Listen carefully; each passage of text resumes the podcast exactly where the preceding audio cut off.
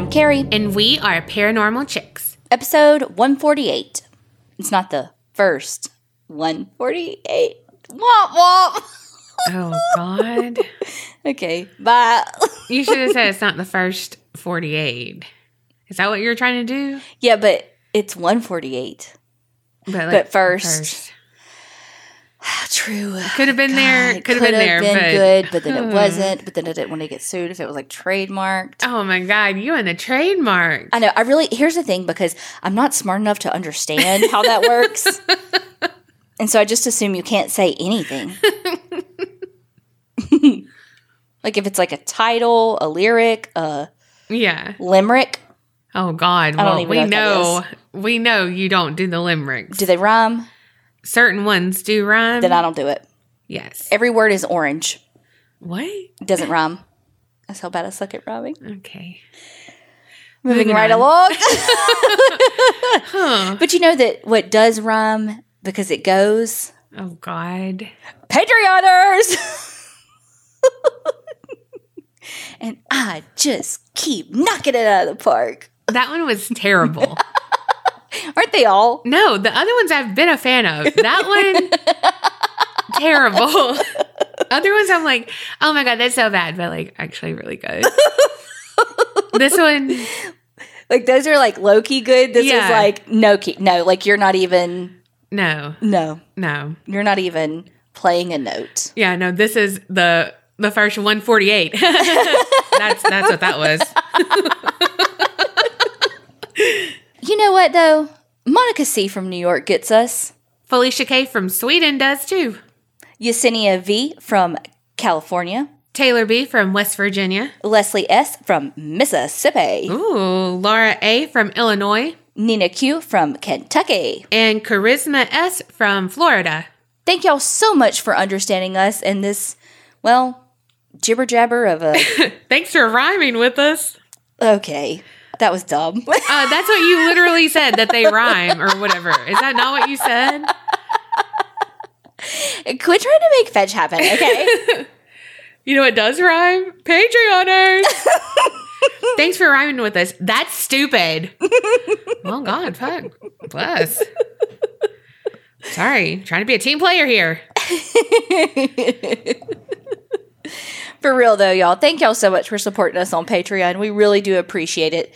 If you want an episode shout out and all of the extra bonus content that they're getting, head on over to patreon.com slash the APC podcast. Anything new? What's new, Pussycat? Wow, wow, wow, wow, wow. Uh, no. This weekend I go to Pensacola because I got a dry needle course. Same shit with me. Nothing. Nothing new. Literally, just playing Phasmophobia, and yeah. Well, this is truly not an ad, but Colby and I have been doing like one of those meal kits where like they send you all the shit and you like have to make it. Well, he's starting back to work finally. Thank Jesus. I mean, I'm gonna miss him, but yay, money. And so, you know, me, I hate cooking, and I'm getting one that like comes in like a meal ready tin that's like put it in the oven and just bake it. And I'm super excited about it because, I mean, all I gotta do is bake it. Yeah. Did they have good options? Yeah, it's like it's not as many options, Mm-hmm. but they could like they only have like four every week to choose from of the oven ready. Yeah. But still, it's Hell yeah. fucking oven ready, Yeah. and it's like throw the tin away. You know, yeah. that's literally the only thing that's new in my life. I think I'm finally figuring out Discord because okay, so if you're on Patreon, we have a Discord server question Yep. mark Yeah. that is, you know, for people on Patreon.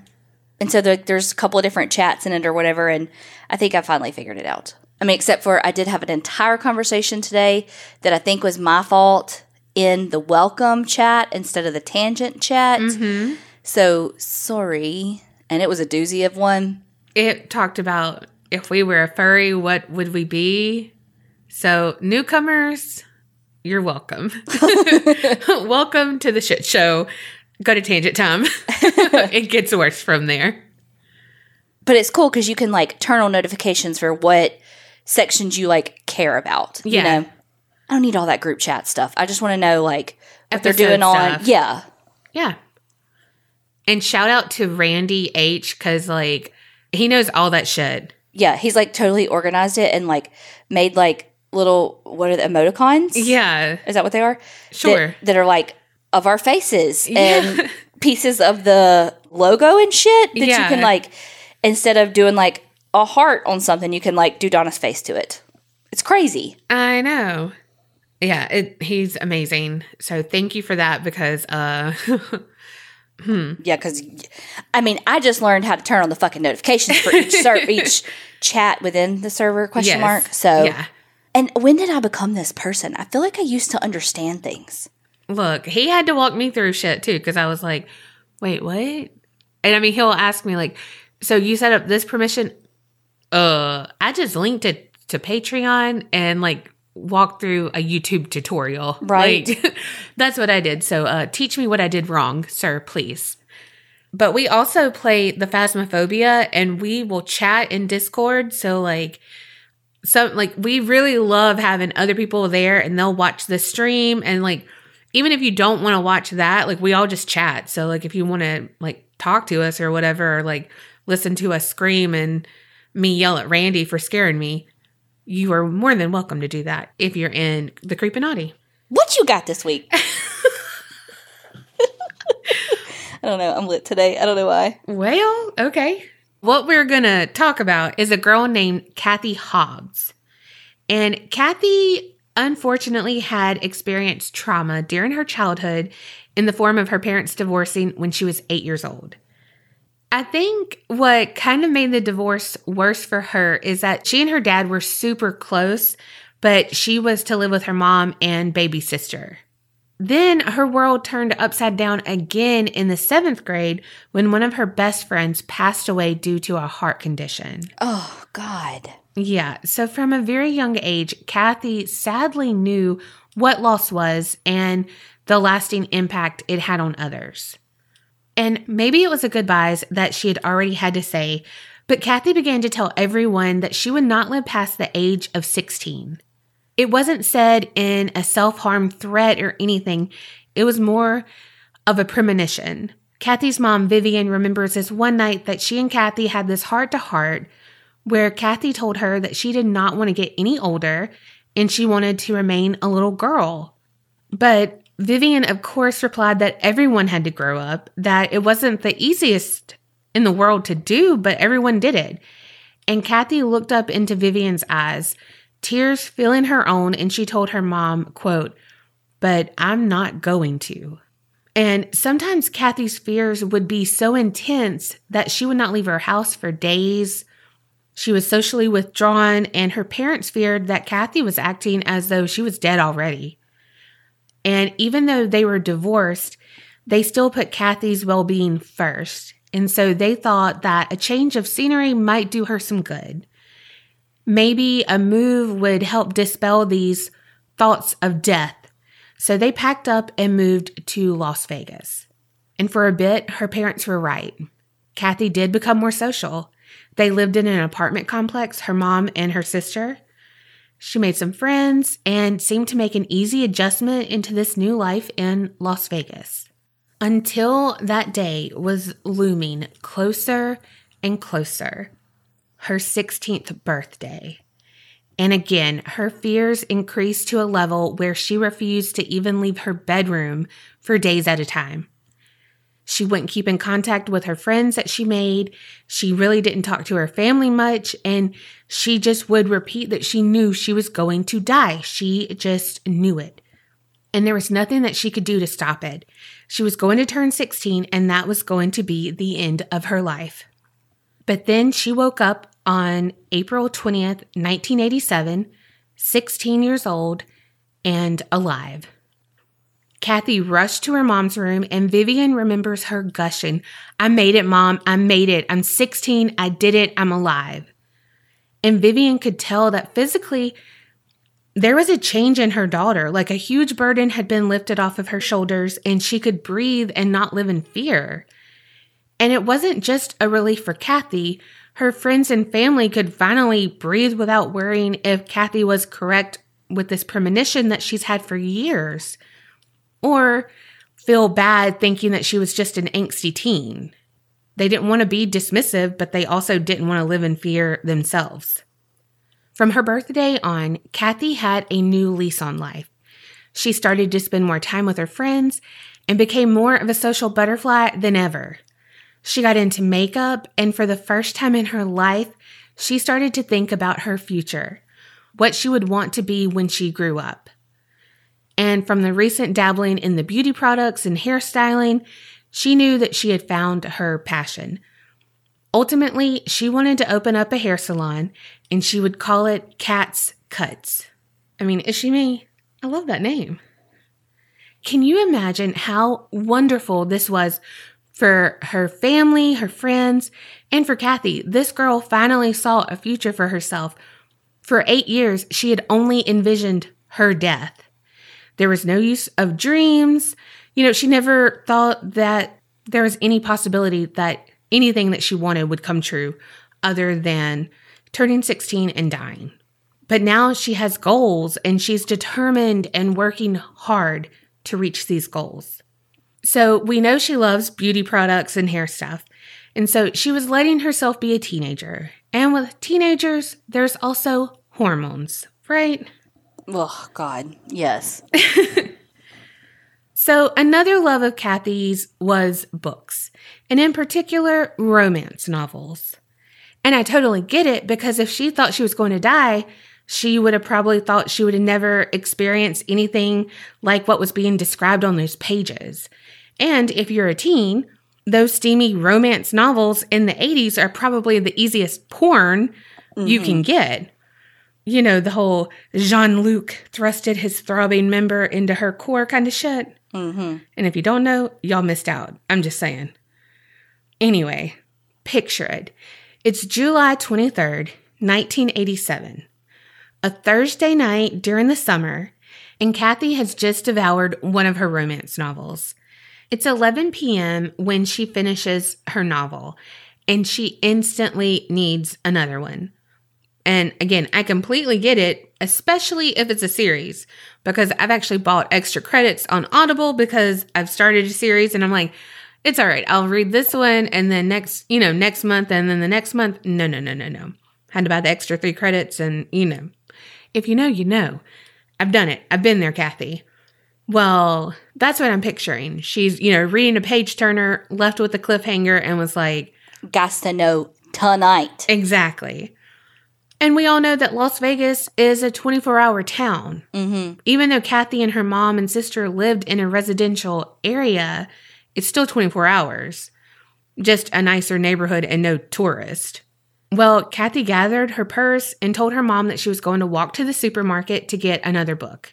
And again, it's 11 p.m., but Vegas time with summertime added into the equation, it's not weird. Right. And it's located in the pretty busy intersection of Desert Road Inn and Maryland Parkway. So her mom wasn't worried. And also, to put Vivian even more at ease, usually Kathy would walk with one of her friends from the apartment complex.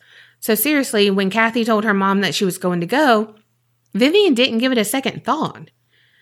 She did think it was odd that Kathy gave her a kiss. She's like, hey, give me a kiss goodnight. And Vivian's like, okay, but I'll probably be up when you come back. And she's like, well, I'll hang out with my friends at the pool, you know, like whatever. I'll have my book. I can read it whenever. And she's like, yeah, that makes sense. Okay. They kissed, and that was that. When Kathy made it to the pool to get her walking buddy, none of her friends were there. Completely empty, but it was a couple of blocks, so she shrugged it off and was like, NBD, I can do this. No big deal for those of you who don't speak, uh, I don't know, teeny bopper. teeny bopper. and so she went to the supermarket to get her book. She got it, but she never made it back home. Something to note Vivian did fall asleep soon after Kathy left to go to the bookstore. But she woke up around 3 a.m. because she said she felt like something hit her in the head. And she sat up trying to figure out what happened and why her head was radiating this much pain. But soon the feeling dissipated and she felt a soothing calmness rush over her. And she just felt like, okay, everything is okay. and she was able to fall back sound asleep. But things were far from okay, and bless Vivian's heart, she soon found that out the next morning. She went into Kathy's room to find that her bed was still made and empty.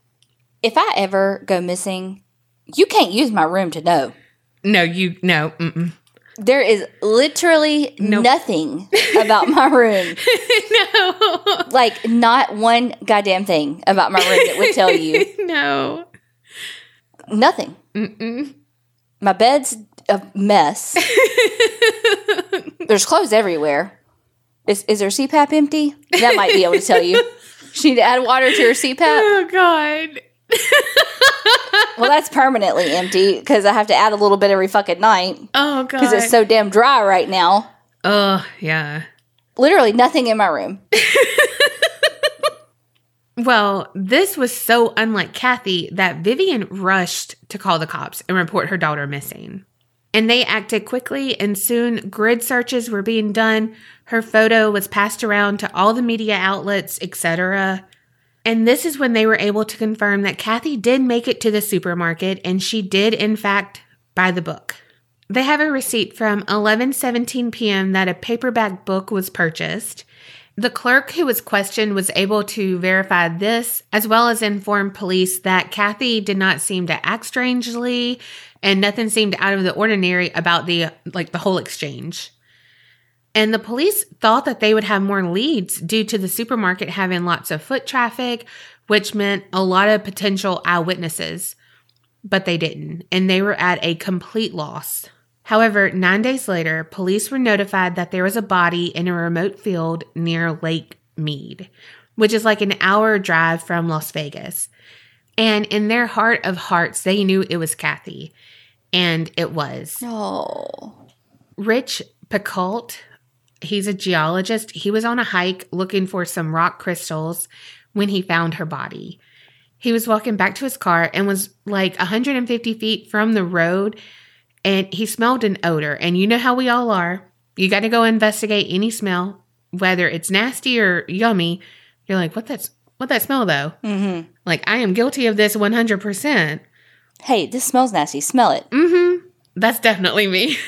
And I mean, that's what he did. And that's when he discovered Kathy. And he said this scene was the most horrible thing he had ever seen in his life. And so he had to sit down for a second and just like take it all in and make sure, like, okay, this is real. Like, that's a human. This is real. Like, he was looking for some fucking rock crystals Yeah. you know? But it was. He called the police. They came. Close to Kathy's body were two rocks covered in blood. And there were also some tire tracks that showed a vehicle pulled in, turned around, and then left. Later, the cause of death was determined to be blunt force trauma from repeated blows to her head with the rocks. Mm. And there was also evidence that she had been sexually assaulted. Damn. So Kathy did live to see 16 years old, but she died three months and three days later. Hmm. So she technically did die when she was 16. When her family was cleaning out her room and just looking around, they found some letters that she had written to them. They were dated one month before her 16th birthday. Her case was on Unsolved Mysteries, and her mom read her letter that she had gotten from Kathy. And it said, Dear Mother, in the event of my death, you shall get this letter. I hope you live happily, and I don't want you or anyone else to dwell on my death. I love you all very dearly. You were good to me, and nobody else could have been a better mother. Keep me alive in your heart and don't ever forget me. Love always, Kathy. And then, like I wasn't crying already, but then Vivian added, like, quote, she was a very good friend as well as being my daughter. And then I lost it more because, um, direct hit, you sank my battleship, like that, Yeah. like totally hit me, you know? Yeah. I was like, like, why? Why does it have to be like right on the nose? But unfortunately, Kathy's case went cold again because there were just no leads. They at least had the body, so there was that little bit of closure, but there was nothing else to propel the case forward. But on October 24th, three months exactly after Kathy had vanished, the police station had this answering machine that got a message from a man who said he saw two men grab this girl in front of a store on Desert Inn and Maryland. He said he had been out of town for a couple of months, but he wrote this stuff down because she was screaming and she seemed like a young girl. He recounted what she was wearing, which was a white jacket and pink pants, very 80s. And he said that one of the men hollered to the other one and called him by his name, which was Robbie. And this guy said he actually wrote down the license plate number. Oh, shit. Yeah. The caller didn't leave his name or contact information, but the police were like, hell yeah. Check the license plate number, but it didn't exist. So the police repeatedly tried to get the witness to call back, but the man never did. And that was that a dead end. Who knows what it could have been? It could have been the killer himself trying to throw them off his scent. It could have just been someone who had watched the news because when she was missing, they said what she had last been seen in. Oh, true. You know, who knows? Well, and if this was some like Good Samaritan that was that concerned about her safety, they wouldn't have waited three months to call. Yeah, I'm like, okay, so you took all this information down. So you were very concerned, but you've been out of town and they don't have phones out of town. Exactly. I'm like, mm, I mean, I'm pretty sure there's a 911 that's always available. So, uh, yeah. But, you know. However, Kathy's case is now considered solved. What? Mm-hmm. But some say it's actually not solved. So authorities found evidence and linked a serial killer named Michael Lee Lockhart to Kathy. Basically, in May of 87, he stole a blue Toyota Celica and he kept it until like November. Well, it's believed during this time is when he abducted and murdered Kathy. There were some blue fibers found at the crime scene that matched the fibers from that stolen vehicle. And then there were some credit card receipts that also placed him in Las Vegas at the time of the murder. But okay, so when he was questioned about Kathy's case, some say he confessed, some say he didn't. I couldn't really find anything. Everything just said he was a suspect. So basically, authorities was like, he looks really good for it. You know what I mean? Right.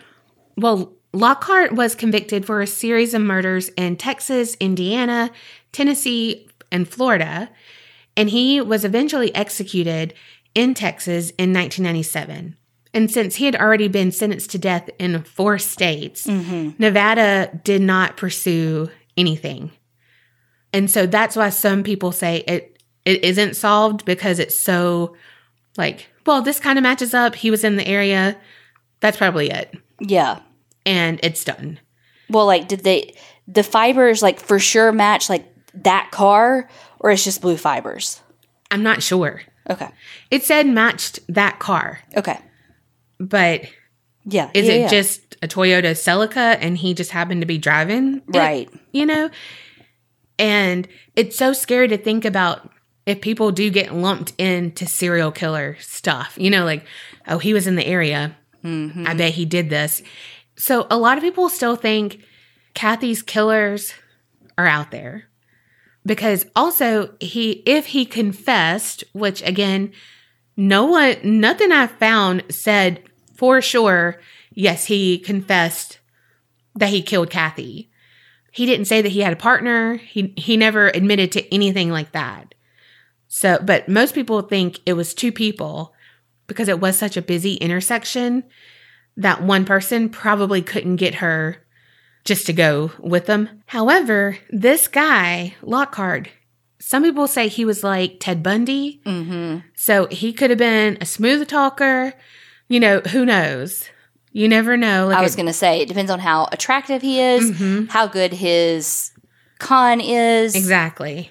So, again, this was on Unsolved Mysteries. And then, of course, it was loosely solved. It just sucks because it's like, I get why they don't put a lot of man hours behind it because it's like, well, that matches up, that matches up.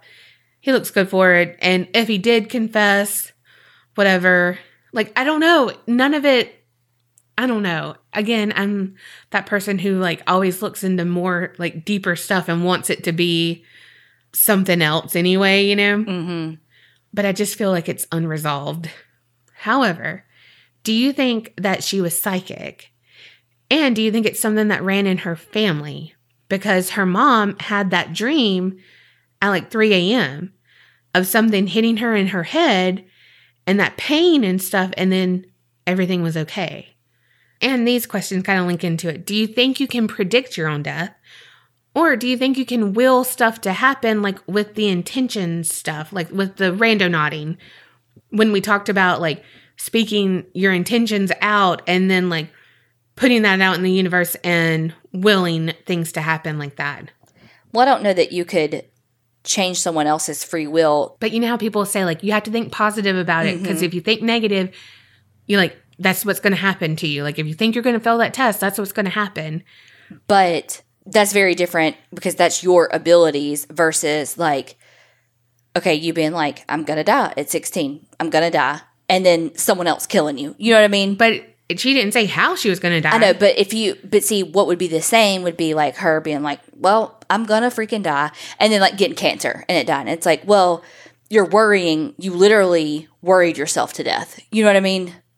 That's that would be the same as like, well, you thought you were gonna fail the test, and you convinced yourself you were, and you did. You know what I mean? That would be more the same to me than like an outsider coming in and doing it Okay. Because again, it's someone else's free will that you can't control. Whereas you can, on- you know, you can only control you and your insides. I'm just trying to think like if you had that and you put that out in the world and it's like I'm going to die, I'm going to die, you know, like at 16, whatever. I don't know. Like I'm I'm so weird on like predestination so like was it like whoever killed her like was that already But again, where's free will? So you have like no choice in the matter of how your life ends up. Oh, I have no idea, but I'm saying like so like they were already going to kill someone and then you had already put that out in the world that you were going to die. Like did y'all meet up at that time because it was willed to happen that way? Yeah, I mean, I totally see what you're saying. I mean, I have no idea, but oh God, me neither. it's just very like wow, this whole time she was like I'm going to die at 16 and then bless her heart, She did. she did. Well, and like with the mom, I mean, I don't know because it's such a snippet in time to know, like, oh, did she have an ability or not? But my guess would be she had that much of a connection Yeah. to Kathy versus an ability, you yeah. know? But again, what do I fucking know? I don't know shit about abilities and connections like that. Me either. And maybe a connection like that is an ability. Maybe you can only have that ability with a connection like that if you have the ability, Yeah. if that makes sense. Yeah.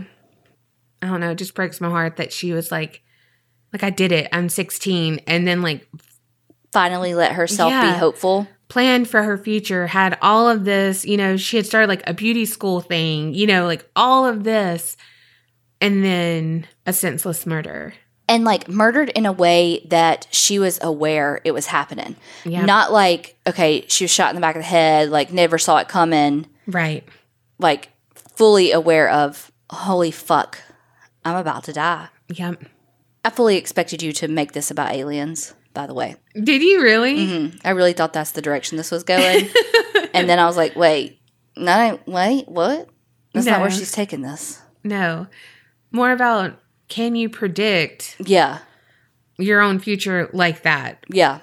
Because honestly, we say trust your gut and your instinct and your, you know, like all of these things. And I mean, for eight years, that's what she said. And so much so that she wrote all of her family these letters Mhm. three months later. Three months, three days.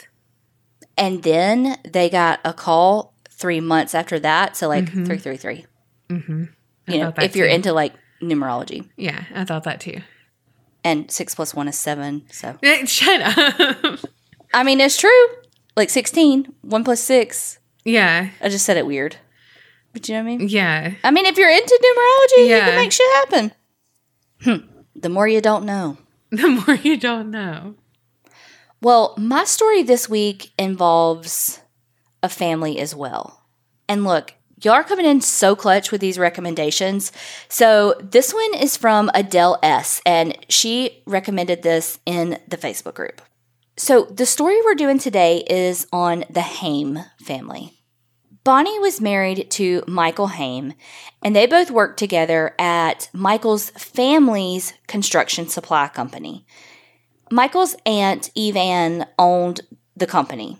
And so it seemed like maybe she was pretty close to the couple because, again, she spent so much time with them at work and all of that. Bonnie and Michael had gotten married very young, like 18, Bonnie was. And Okay, Yoda.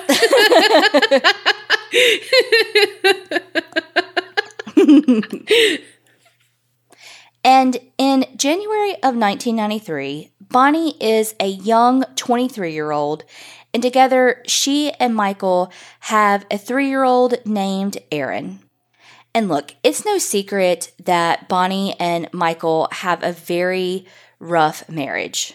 And even Michael's aunt, Eve Ann, said that he was often verbally abusive to Bonnie at work, even. And that there was this one time that the abuse was even physical at work.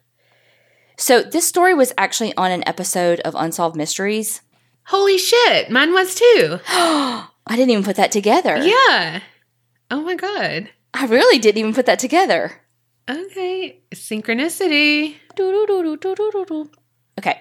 But there's this article by Ashley Kay who like breaks down the unsolved mysteries thing and like adds her own flair about the case or whatever. And she quotes the aunt talking about the day that the abuse became physical. She said that it all started in the parking lot and that essentially Bonnie came in crying and said that Michael had slammed her hand in the door. No. Her nails were broken. Uh-uh. Could you even imagine? No. Oh my gosh, no. That sends shivers down my spine. Have you ever? gotten- yes. Yes, I have. And it hurt so bad. Oh my gosh. And, mm. and I think one time I accidentally uh, slammed my mom's hand in the door Oh God. and I like cried so hard. And yes. oh my gosh. Oh God, you know that that hurt so badly. Well, it wasn't long after this that Bonnie decided that it was time for her and Aaron to get out of this situation. She opened up a separate bank account in just her name and had been squirreling away some money that Michael didn't know about. One thing I think said that she had gotten up to almost $1,500. Dang. Yes. Well, Michael found out. And as you can imagine, it did not go well. Right. He forced her to close the account, and she stayed. This was sounding, I was like, damn, this sounds familiar. But no, it just sounded like one of your cases you've done before. The girl who worked at the gas station Mm-hmm. Yes. because she had a bank account or whatever and he found out, or she was doing money or something and he found out about it. Yes.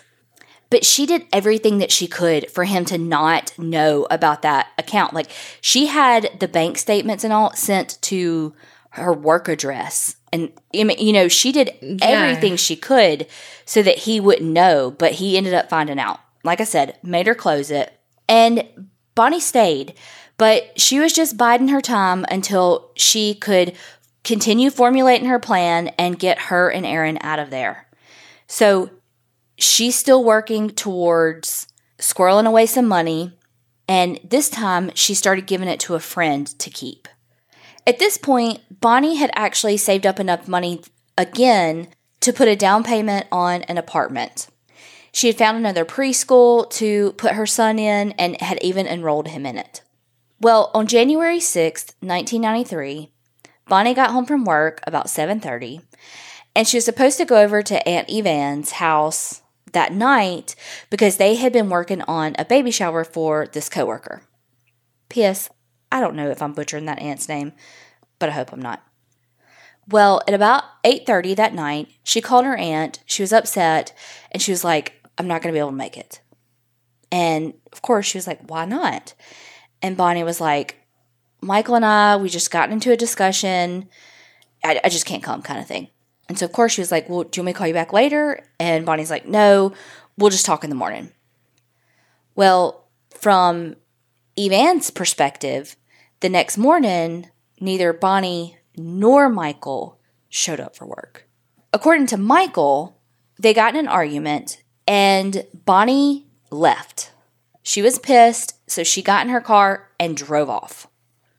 So he called his mother, Carol, to come over and watch Aaron so that he could drive around to see if he could find Bonnie. He was gone about 45 minutes, and when he came back, he didn't really say much and didn't call the police. And the next morning, he did call in sick, but he still did not report Bonnie missing. Well, the next morning, when all this is going down of him calling in sick to work and Bonnie not showing up for work, there is a maintenance worker at a Red Roof Inn out by the airport. And all this happens in Jacksonville, Florida. I don't know if I ever actually said that. Man, Red Roof Inns are all up in Florida. Mm-hmm. So, not a plug. Maintenance worker at a Red Roof Inn, they're taking out some trash. And when they put it in the dumpster, they see a purse. And they pull the purse out. And inside the purse was car keys, credit cards, more than a $1,000 in cash, Oh, shit. and Bonnie's ID card. Ooh. It was Bonnie's purse. So, of course, the employees at the Red Roof Inn call police. I'm a little fuzzy on the details here, but from what I gather, police go to the house to say, like, hey, checking on Bonnie. And he's like, oh, well, she's missing.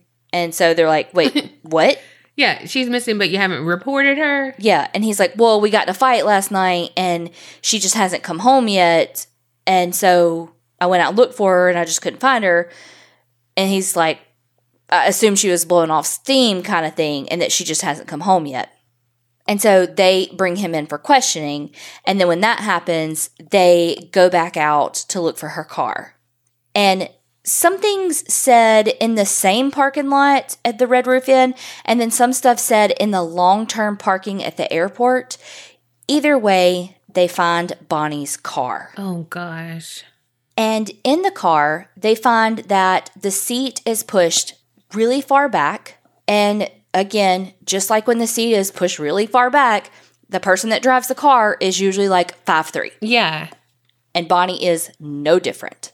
Why don't these people think of that? I don't know. It's like, Like, car- honestly. yeah, it's like the seats. And then a lot of people, when they're wiping down for fingerprints, they forget to wipe down the back of the rearview mirror where they Yeah. adjust it. Yeah. Anyway, how to commit a crime 101. the other thing that they found is that there was a perfect footprint on the driver's side floor mat. And basically, police are like, well, it matched this pair of shoes that were Michael's. And Michael's like, okay, my shoe prints in my wife's car. That doesn't mean I hurt her. Frank Furter. So of course police are like really worried because where is she? How did she get separated from her purse? Why is there so much cash in her purse? And why was if something's wrong with her, how like her being separated from her purse, her car parked, you know, all these things like it's clearly pointing to some foul play. Police spent a long time canvassing the hotel, checking out the guests, interviewing the security guards, just seeing what they could find out if anybody noticed anything suspicious. And really, nobody did. There was like one guy that they said was standing on the second floor balcony that seemed interested in the dumpster, but other than that, there was nothing.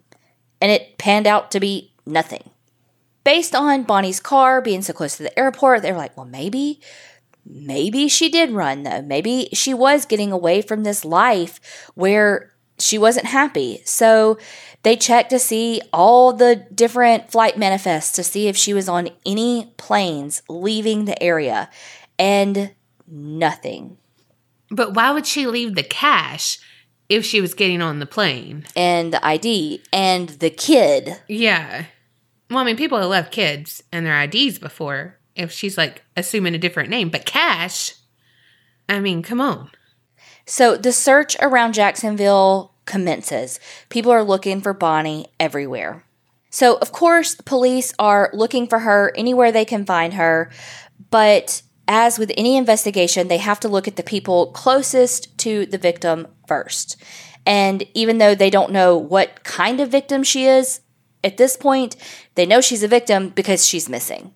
Whether it be from foul play or leaving of her own accord, at this point, all they know is she is a missing person. So, police are looking at Michael. They know that their marriage is on the rocks. They know that she was putting some money up to end the marriage. Michael goes on some news broadcasts and takes Aaron with him and is very like nonchalant acting, like very suspect. And so it just had some people kind of going, wait, what? You know, mm-hmm. like not in like the Chris Watts way, but like in the what? You know, because like at least for him, it was quasi believable. I mean, he at least showed some emotion, albeit fake. He at least showed us some emotion.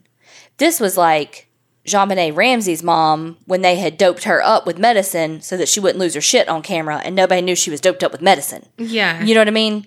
But like he wasn't doped up with medicine. Yeah. He just was emotionless. Bonnie's sister knew that it was super important to protect Aaron. So she basically took custody of Aaron temporarily. Logistically, I think she was able to do it because there was the domestic violence and his mom is missing. And so that's how she was able to do that. Mm. And so Aaron would have visitation with Michael like a couple of times a week. And it was really hard on Aaron seeing his dad.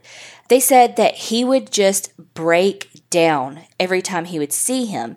And so it got to the point where they were like, this isn't good for him. Like, we need some more stability in his life. Yeah. But he doesn't need to be with his dad because it wasn't safe for him.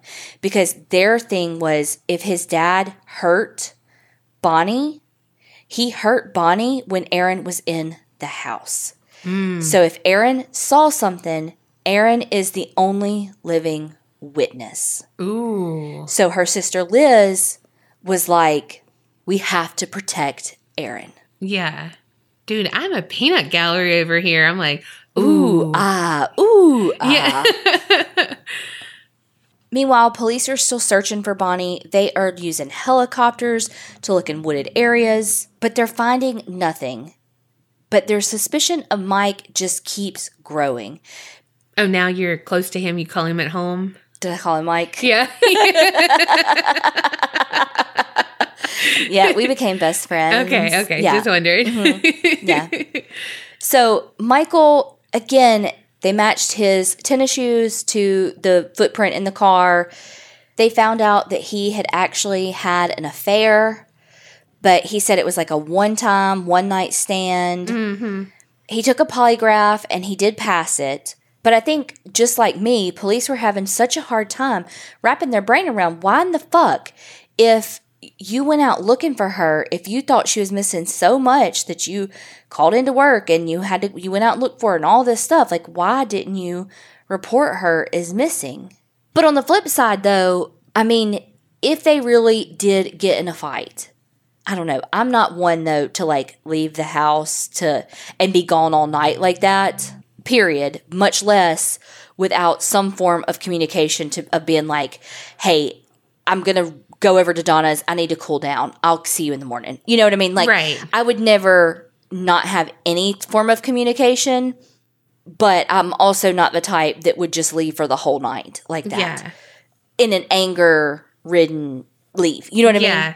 But so I can I can also see the flip side of him saying, "Well, we were in such a bad fight that I really thought she just needed to cool down."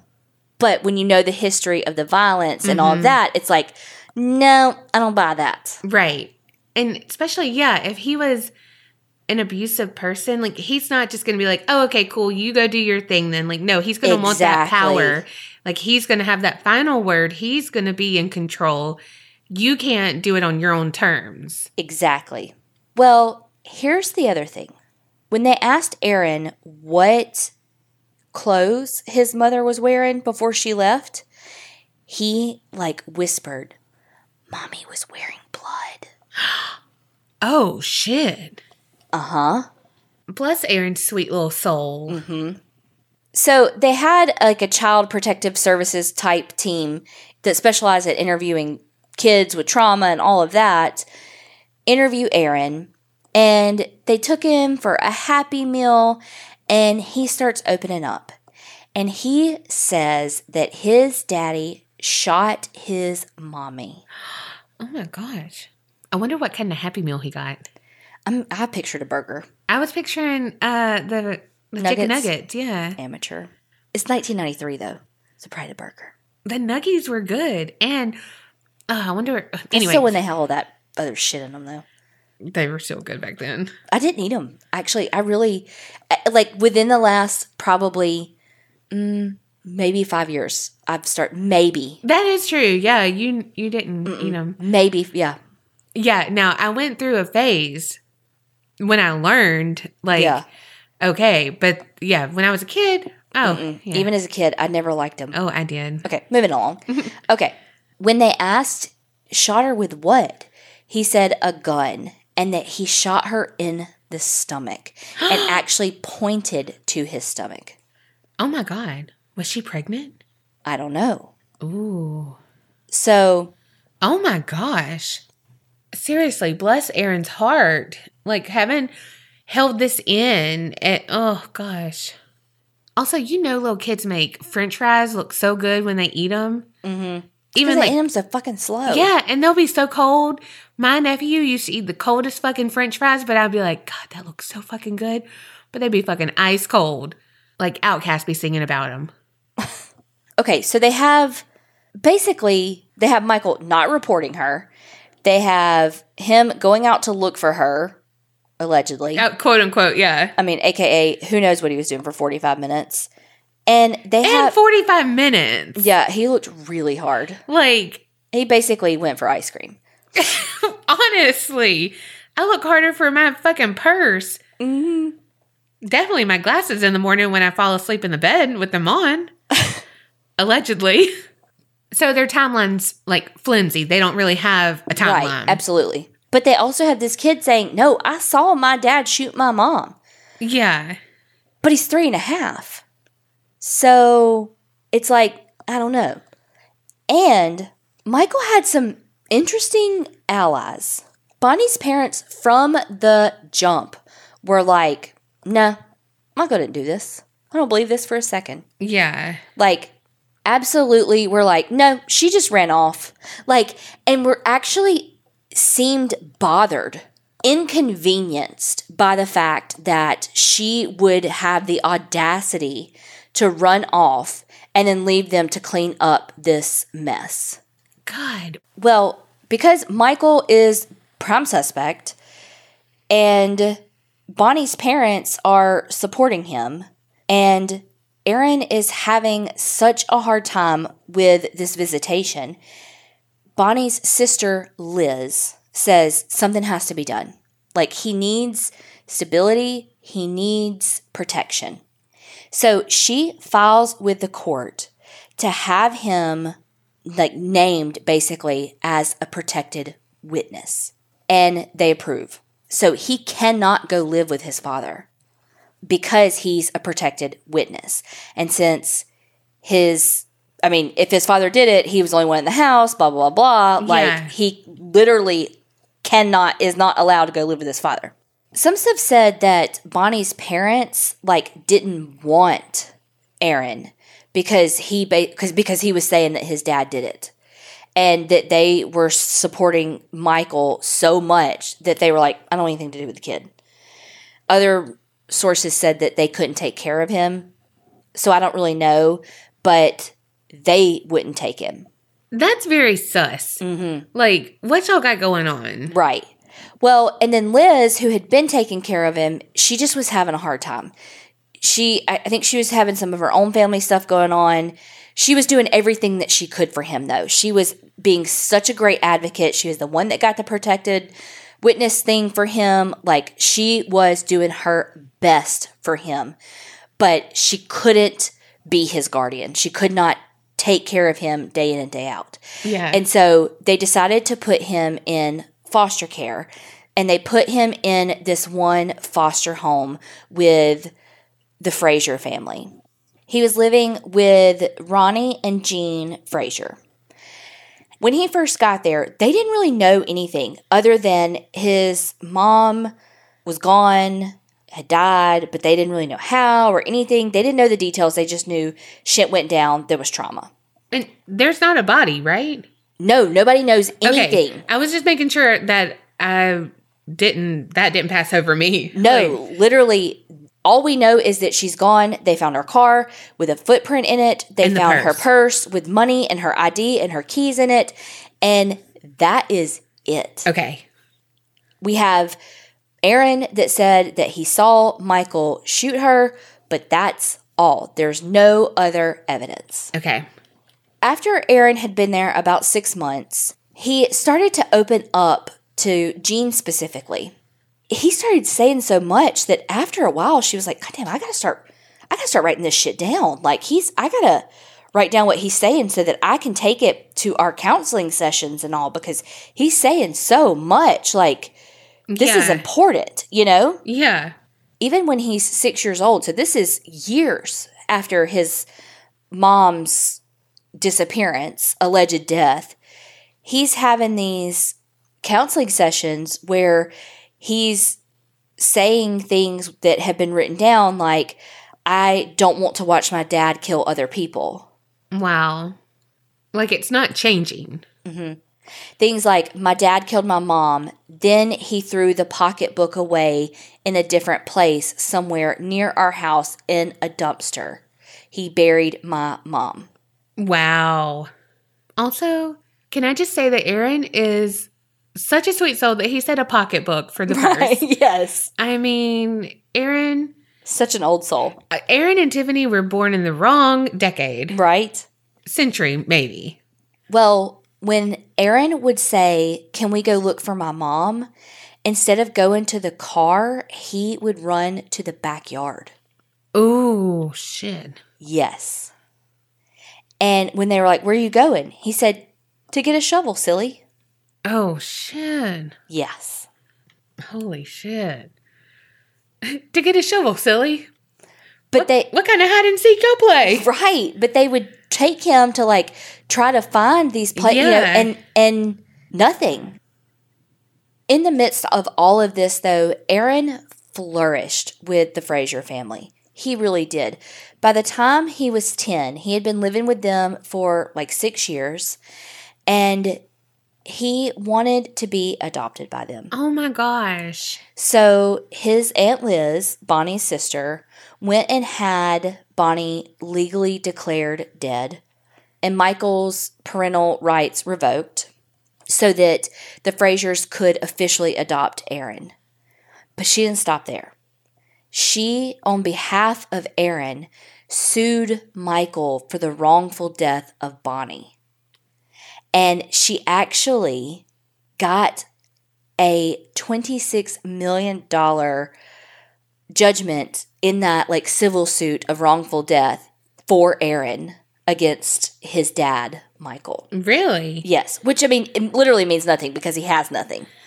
But they won in the civil case, and that means that Aaron's childhood home, though, that his dad still had, that like had renters and stuff in it, is now his. In that backyard though. Well, by this time, Michael had moved to North Carolina. He had already gotten re fucking married. Of course. I'm like, I'm sorry. What does what kind of fucking game does he have that he can say, by the by, I got a son. No, I don't have custody. No, I don't have any parental rights. Well, he was adopted. Well, because he's a protective witness because they think that I killed my first wife. Well, there's no body. I mean, like, what kind of fucking. Are you kidding me? Right? Like, how did that conversation go? it didn't happen. That's what that's what that happened. Like it didn't happen. His wife didn't know about Aaron, I'm sure. Like, how the fuck? Well, Michael did have a few shares in that construction supply company that Aaron got as well. So he did get some things out of it. So picture it Aaron is all grown up, and the last renters have left the house, and he realizes that they have trashed it. And so he's like, oh my God, this house needs so much fucking work. And so there's a pool in the backyard, and it's got like a shower outside and everything. And it needs so much fucking work that he's like, look, let's just cover it all up because Jesus, this is going to cost so much money to fix this shit. Yeah. So he and his brother in law go over there to like cover it all up. The thing, whatever the things that you do with dirt. While they're using the little Yeah, like- backhoe thingy, Yeah, they're like, what is it? E- excavating the land? yes, basically, they somehow hit a pipe. Ima- oh, God. Yep. That's Yes. home renovation right there. Mm-hmm. That's going to cost so much money. We should just do this. 10 minutes later, well, this is going to cost so much money because I just did this. Yes.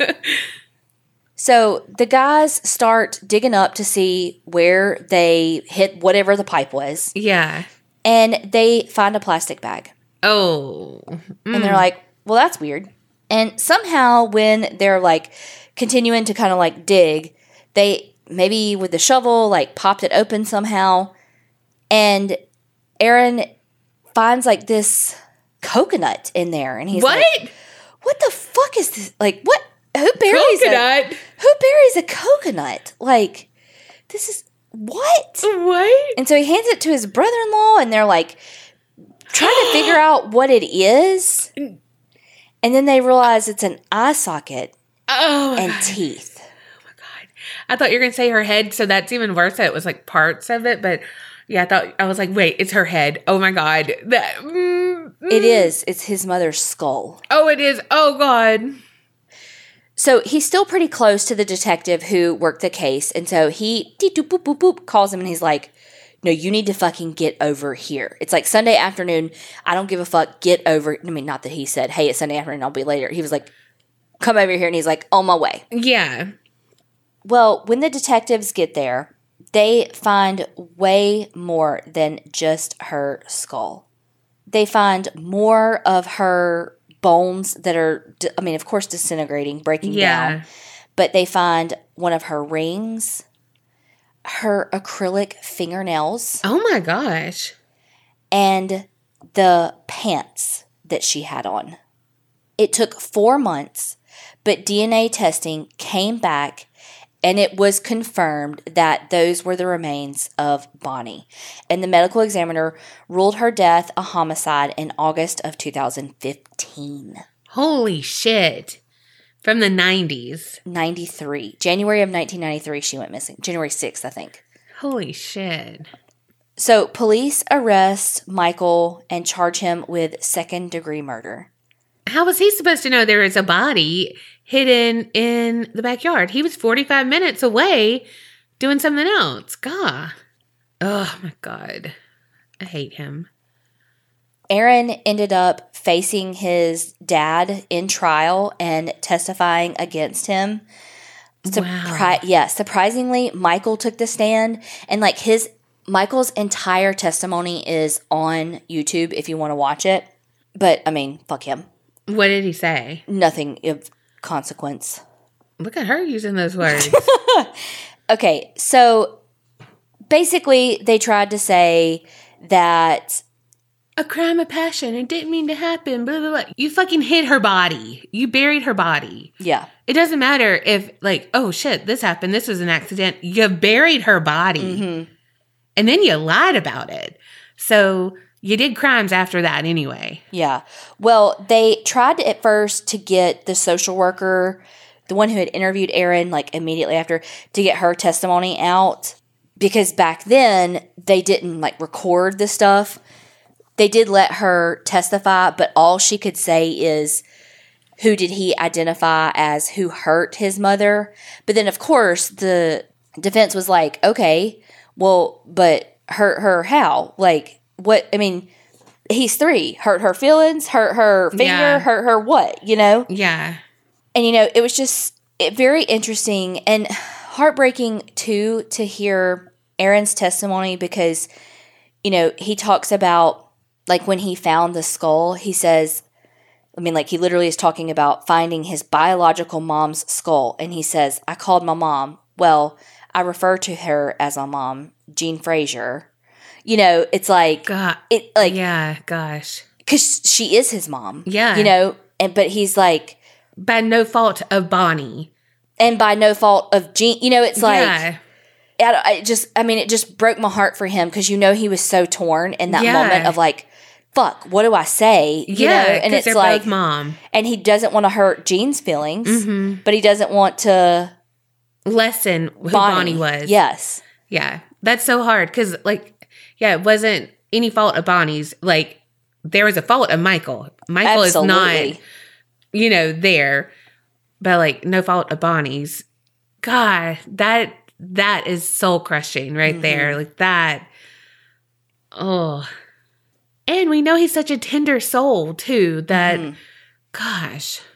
Well, the defense also said that the police didn't do their due diligence because in 1996, three years after she went missing, they had gotten an anonymous letter saying that she was buried in the backyard and that they didn't they didn't go excavate the backyard basically.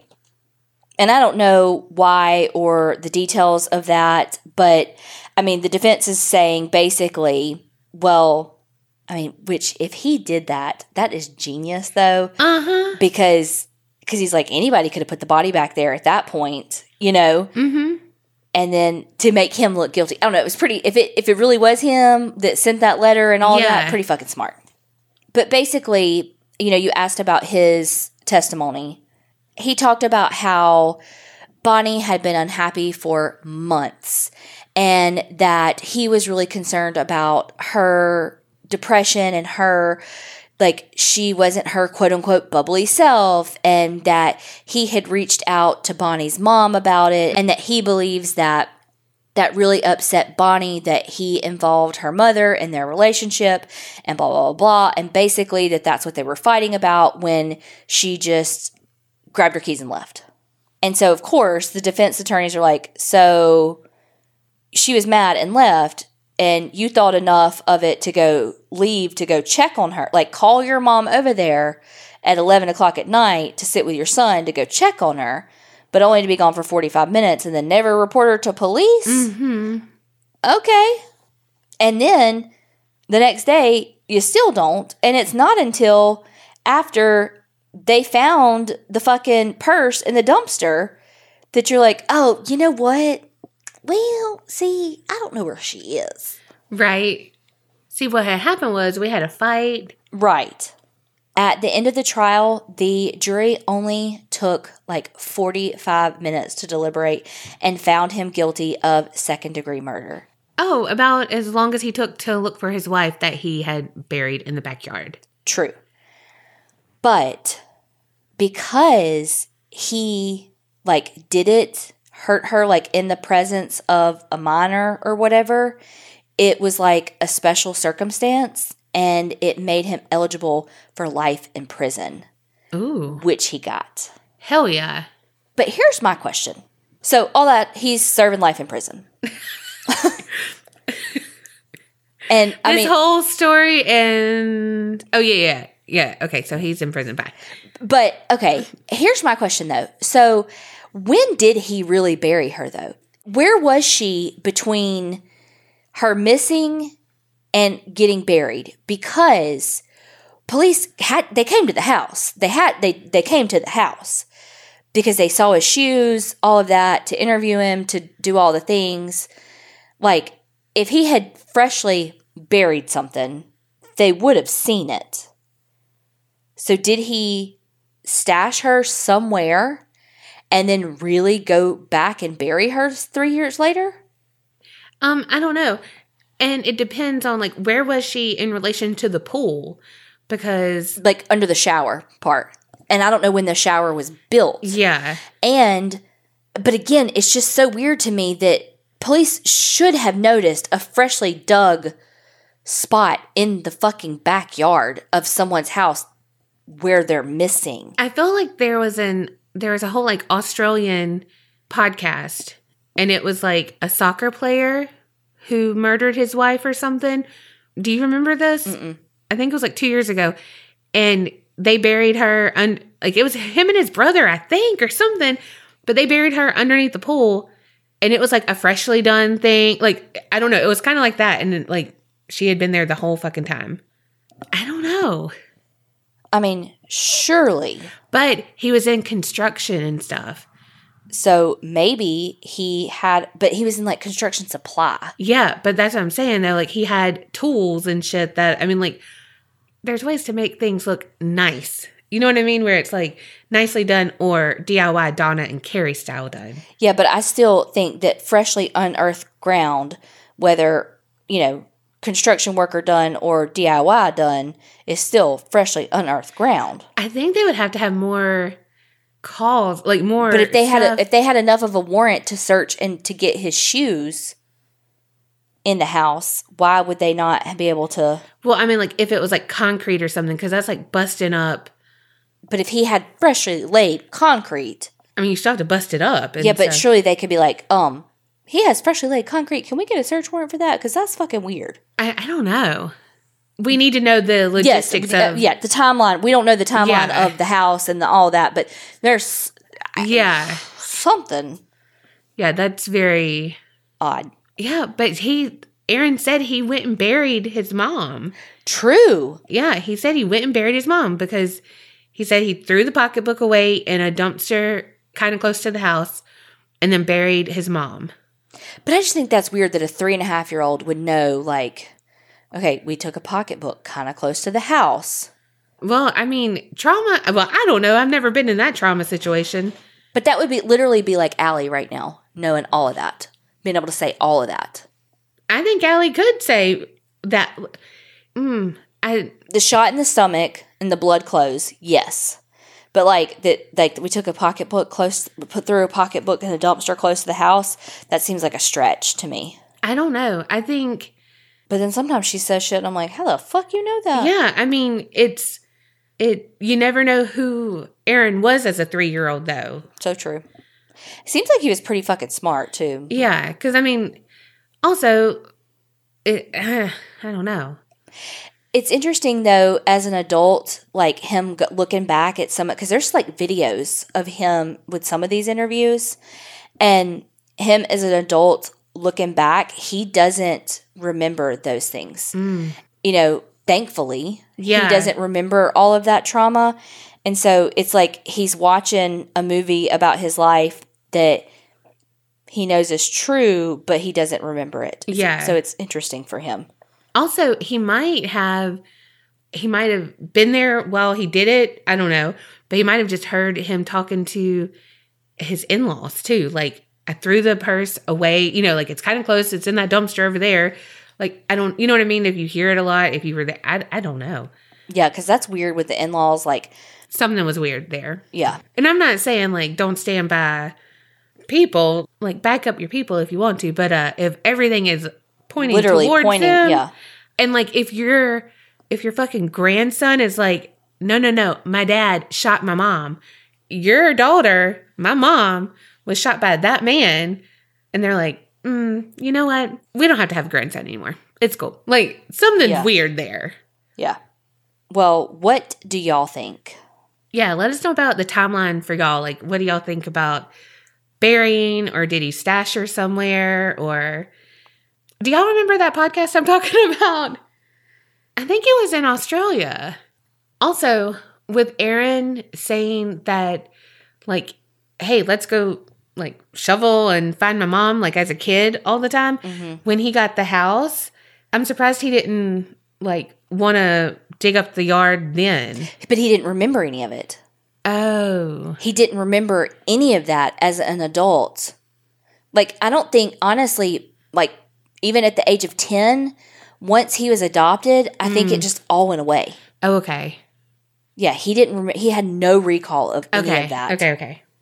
Well, I wish the police who had that would have been like, oh, Aaron's got the house now. Uh, let's go dig up that. Right?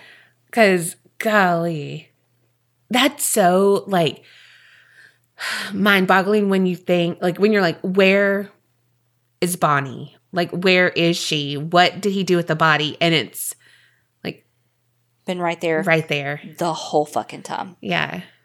Oh my gosh.